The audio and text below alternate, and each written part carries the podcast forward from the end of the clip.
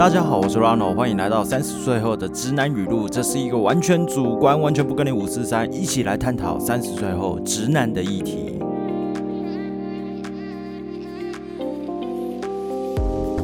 各位大家好，当你看见我又更新新的集数的 Podcast 的时候，你就知道又2周过去了。这2周感谢各位的支持，我的 Podcast 呢也渐渐的越来越多的听众。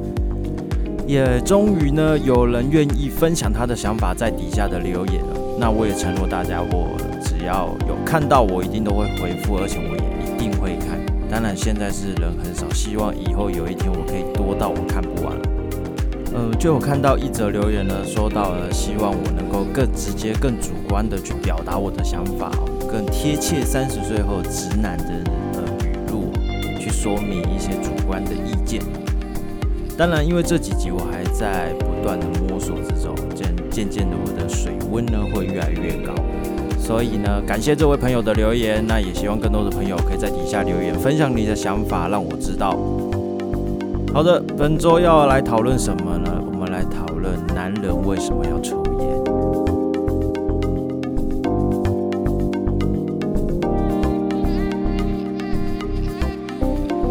首先呢，向各位科普一下一个知识吗？就是烟草源自于哪里？首先，烟草源自于美洲，当人发现了，其中有就可能哪一个人就不小心拿了烟草，然后拿去烧，然后烧一烧，突然吸了一口，说：“哇塞，这个超棒的！”于是乎呢，就在印第安人的部落流传开来。那最后呢，因为大航海时代嘛，那西班牙的殖民者就将这个烟草呢带到了这个欧洲的地方，就开始广为流传啊。那到约16世纪的时候呢，才渐渐传到了中国，传到了华人的社会里面啊。其实我蛮佩服第一个抽烟草的人哦，他竟然会想到拿这个草拿去烧，烧了之后在旁边吸到嗨掉这样。你能够想象吗？你在路边捡个草，然后拿去烧，第一个时间你应该是远离它吧？怎么会有人去狂吸它呢？所以这个也要多亏这个第一个祸害所有全球人肺的第一位发现者呢。感谢你神农尝百草，帮我们尝到了一个新款的毒药。当你听到我讲毒药呢，你可能以为我要来开始做烟害防治，或者是叫你戒烟。答案是不是？我没有要叫你戒烟，因为我自己也抽爆。平均呢，我1周需要约莫大概5到6包不等吧，每次花费大概100块，所以你固定每一个礼拜都要固定支出600块到700块的烟草费用，就是我们所谓的香烟。当然，烟草还有很多的其他制品，但是为了不鼓励大家抽烟或者是使用这些呢，我就不去强调这些产品了。至于男人为什么总是喜欢抽烟呢？其实这个问题不是只有男人，应该是说每一个抽烟的人为什么喜欢抽烟。每一个人在生活中呢，或多或少都有接触过烟草，至少你去便利超商看到那后面店员后面那一排墙，你就大概知道这些是香烟。官方的说法呢，不外乎呢就是抽烟可以提神啊，抽烟可以让我喘一口气啊，让我放松一点。当然，这些因为烟草里面含有尼古丁嘛，它确实是有这样放松的效果，但是这个放松的效果很短暂。我相信更多的理由应该是其他的。那我就来分享其他为什么要抽烟的理由。我觉得我很适合来谈这个议题呢，是因为我在当兵之前呢，是完全不抽烟，而且是有点厌恶烟，每一个在我旁边抽烟的朋友，甚至我还会劝他们说那个抽酒会阳痿。当然我还印象深刻，就是我们之前乐团的贝斯手还跟我讲说啊，你不知道这抽起来超爽，等你以后接触到你就知道。我那时候呢还信誓旦旦的跟他讲，我绝对他妈的不可能抽烟。结果谁知道去当了兵之后回来贵州海聊聊。我为什么会抽烟呢？一开始是因为在军中嘛，军中其实是一个很无聊的时候，就是你大部分的时间就是尝试一个很规律的生活状态。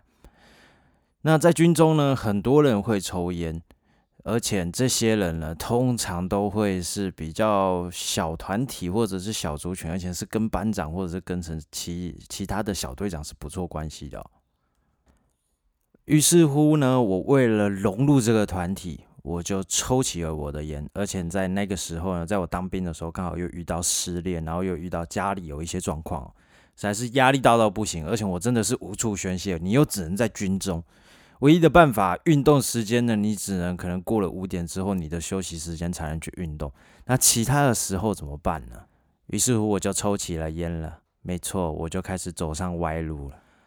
好，以上是我抽烟的烂理由。我知道很多人听了屁啦，为了要融入你就抽烟，对，没有错。所以直到现在呢，我不太会跟人家讲这个过程，我通常都会人家问我说你为什么要抽烟，我只会回答一句我爽。没错，就是这么直接的答案。爽在哪呢？爽在接下来就是我要讨论的抽烟的好处。好处一，它实在是很好拿来交际。以前呢，我在工地的时候，其实最方便的，如果你想要委托一个工人呢，麻烦他帮你做一件事呢，怎么办呢？很简单，2样东西必不可少。第一个是香烟，第二个是槟榔。你会问说，那保利达呢？其实现在很多工地是禁酒的，而且很多的保险呢也会严格要求，当你在工作中，如果你喝酒呢，你发生了意外呢，其实是不理赔的，就等同于酒驾。那我记得好像在去年也立了新法吧，在工作中饮酒就等同酒驾。所以比较好用的东西呢，就是第一根烟，解一包槟榔，你就可以解决很多的事情。第二，你很快就可以融入抽烟的团体，而且你可以很快的认识一个朋友。当你在路上呢遇到一个人，你可能很想跟他认识，或者很想跟他交朋友，不一定是异性，有可能是同性。如果他只是平平淡淡的走过去，其实你应该很害羞的会去跟他打招呼，甚至跟他沟通，跟他说话。但是对于抽烟的人，完全没有这种困扰。你只要看他叼起一根烟，你只需要做一件事情就好，站在他旁边，同时也拿出一根烟点上去，跟着抽，你们就自然而然有话聊了。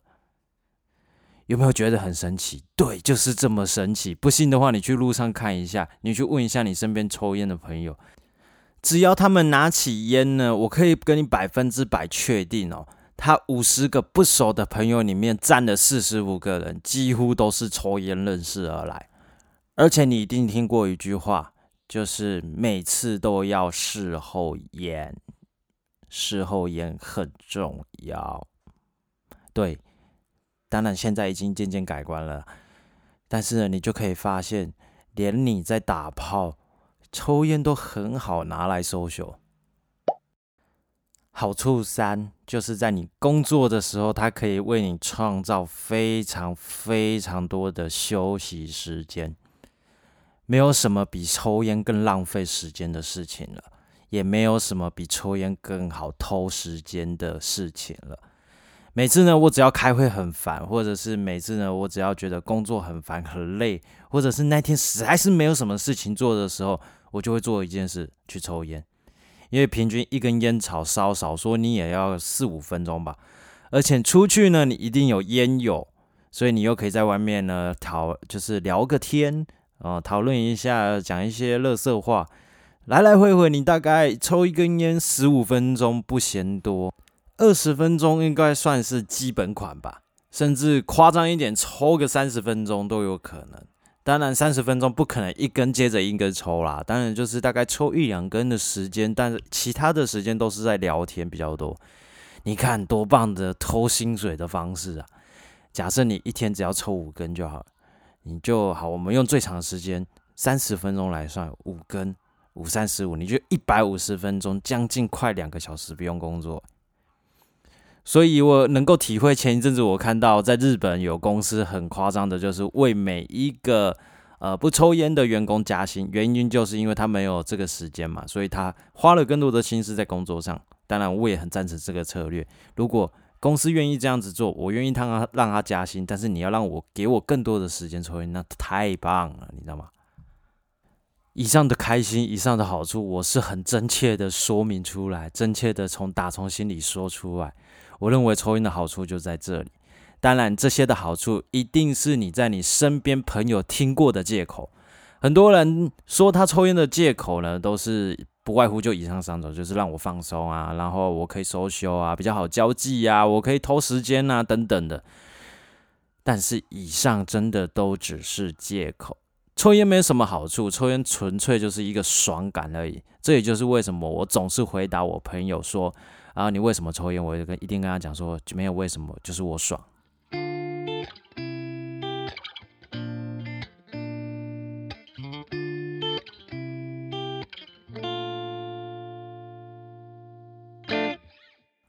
好的，好处说完了，我们总该来说坏处了吧？这很直接的讲坏处，我没有跟你讲什么致癌那些东西，那些东西听到的大家都不想听。我们来讲讲抽烟的坏处。坏处一就是你每一个月要多支出3000块的钱。如果你不是烟瘾很重的人，你可能不需要支出这么多。可是你想想，一包烟起码你抽最烂一点也要80块钱。假设你一个月抽4包就好了，你就要比一般人多支出了240块，320块。哇塞，我算数有点烂。你要比别人多支出320块。如果你像我一个礼拜要抽5包，一个月少说的话也要20包的话，一包烟算100块就2000块了。所以你起码2000到3000不等，就看你抽的量的多寡。这就是必要开支啊，爽的代价就是用这2000块换过来的。坏处二，很难找到地方抽烟。你一定会想说屁啦，我在路上随随便便都看到一堆人在抽烟，你知道吗？怎么可能？抽烟找个地方哪有什么难的？但是我要跟你讲，其实我们每次站在路边抽烟，我们都超怕被拍照或有警察来的，因为这是违法的，你不要忘记啊！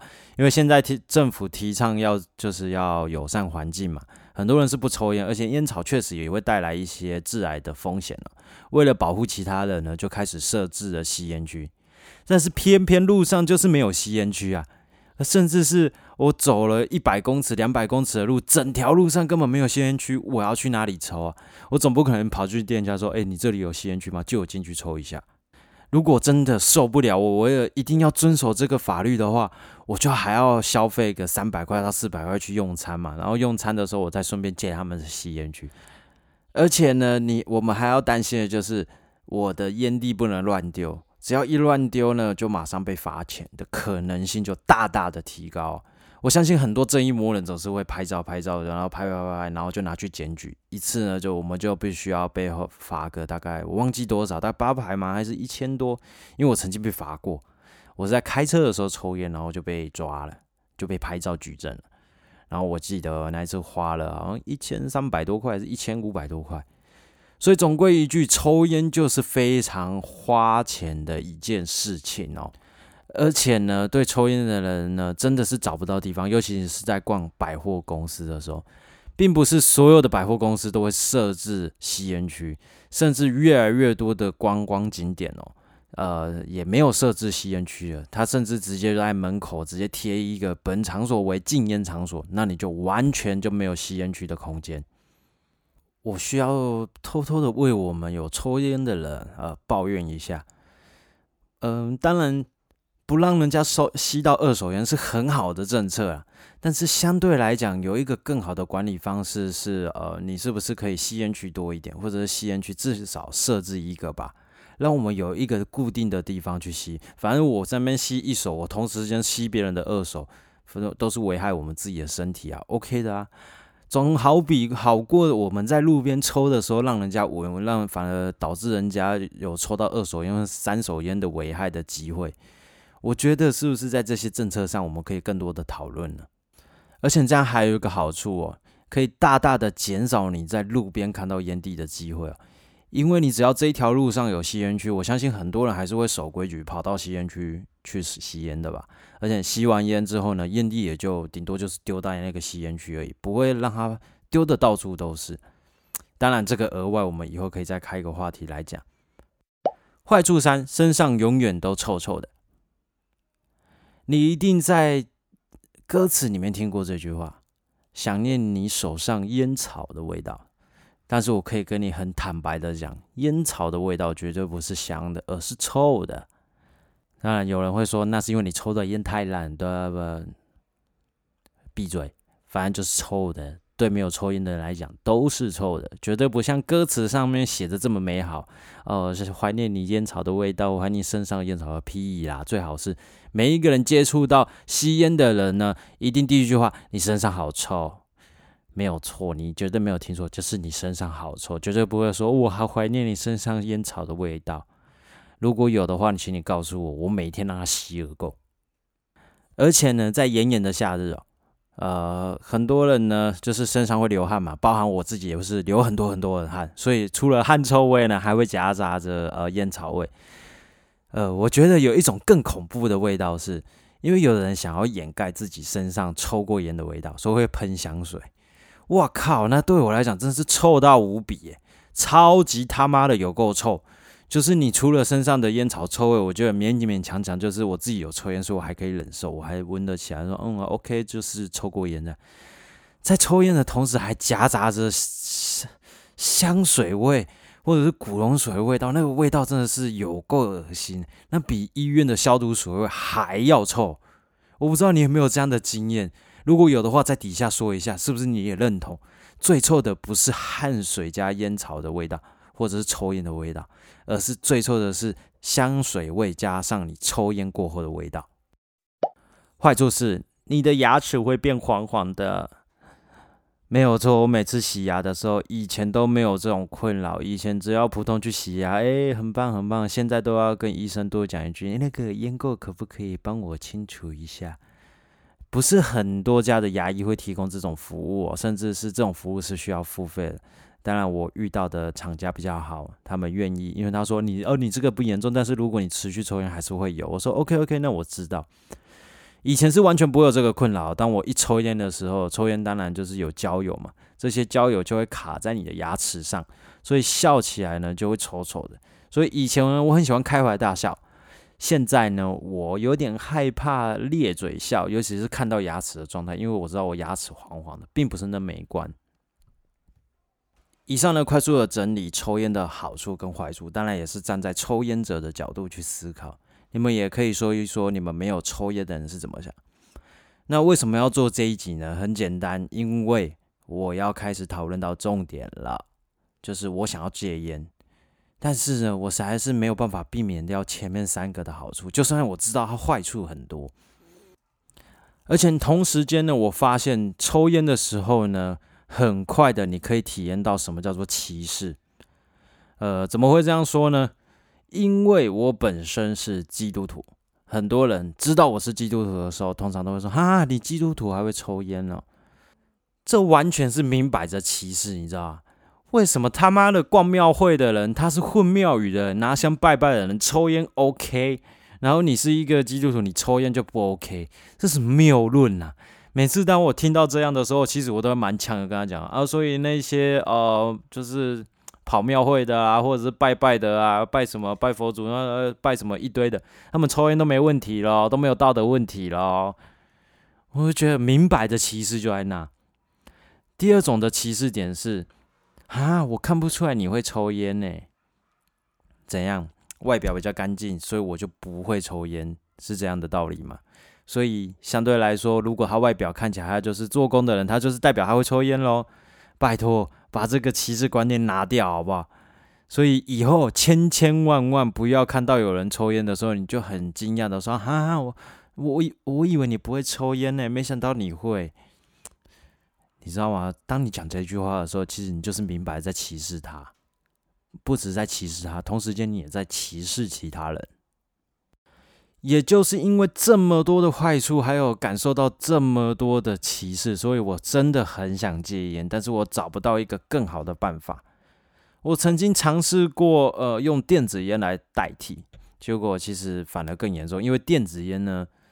早期的油式的方式呢，其实你抽的时候它是没有限制你的量的，就是你有多少油，你就是抽多少尼古丁进去，你就是抽多少，而且你抽的时候因为没有那种急吼感，所以你就会越抽越重，越抽越多。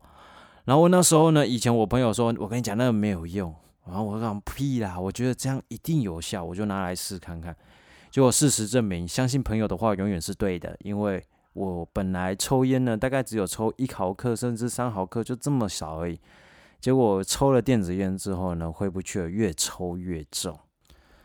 我曾经尝试过自创的方式哦，自创的方式是什么？因为我想要的就是那种抽烟的快感嘛，甚至你抽凉烟就是那种凉凉的快感。所以呢，我就去买了一罐百灵油，然后我就把它沾在面纸上面，然后我就吸面纸，没有错，就是吸面纸，很像小 baby 在吸奶嘴那种感觉，就这样吸。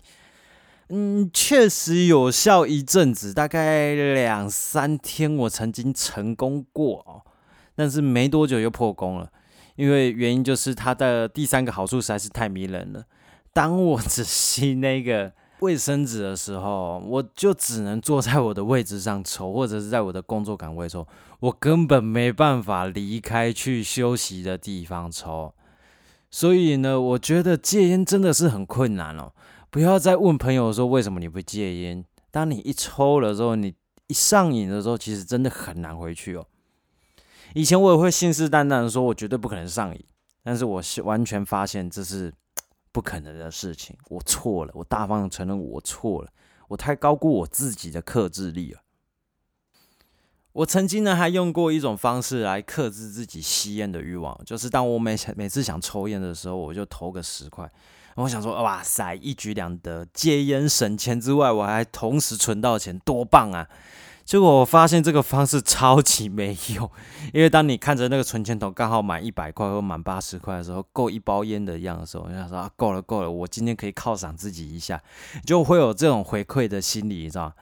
所以真的不要去碰烟，但是碰了没办法戒烟，你也不要太过苛责哦。所以我就立了这一个 flag， 就是我希望我录个这个 podcast 之后。我偷偷许个愿望，虽然是有点心虚的，我希望能够在2023年的年底我可以成功戒烟，但是我觉得应该还是有难度。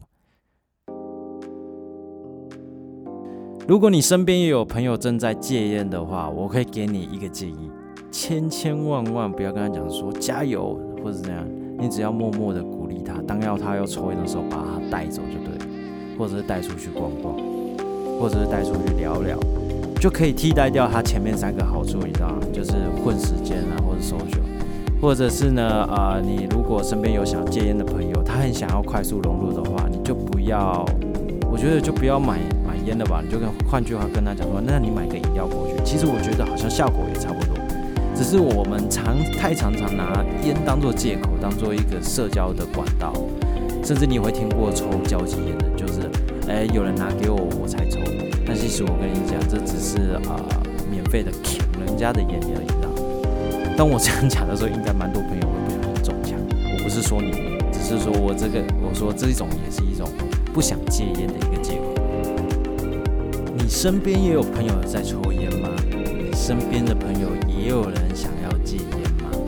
其实我觉得还是要诉诸一个最科学的方式哦。如果他们有想要戒烟的冲动呢，请带他们去看戒烟门诊。所以我需要朋友来带我去看戒烟门诊。你有兴趣带我去看戒烟门诊，欢迎在底下留言。你觉得我在2023年有机会成功戒烟的，请按个1，或者是说加油 ，OK。如果觉得不行的，请按个2。我们来看看最后统计出来，我到底会不会成功？你们对我到底有多高的期望？男人为什么会想抽烟？其实不是只有男人，而是每一个抽烟的人。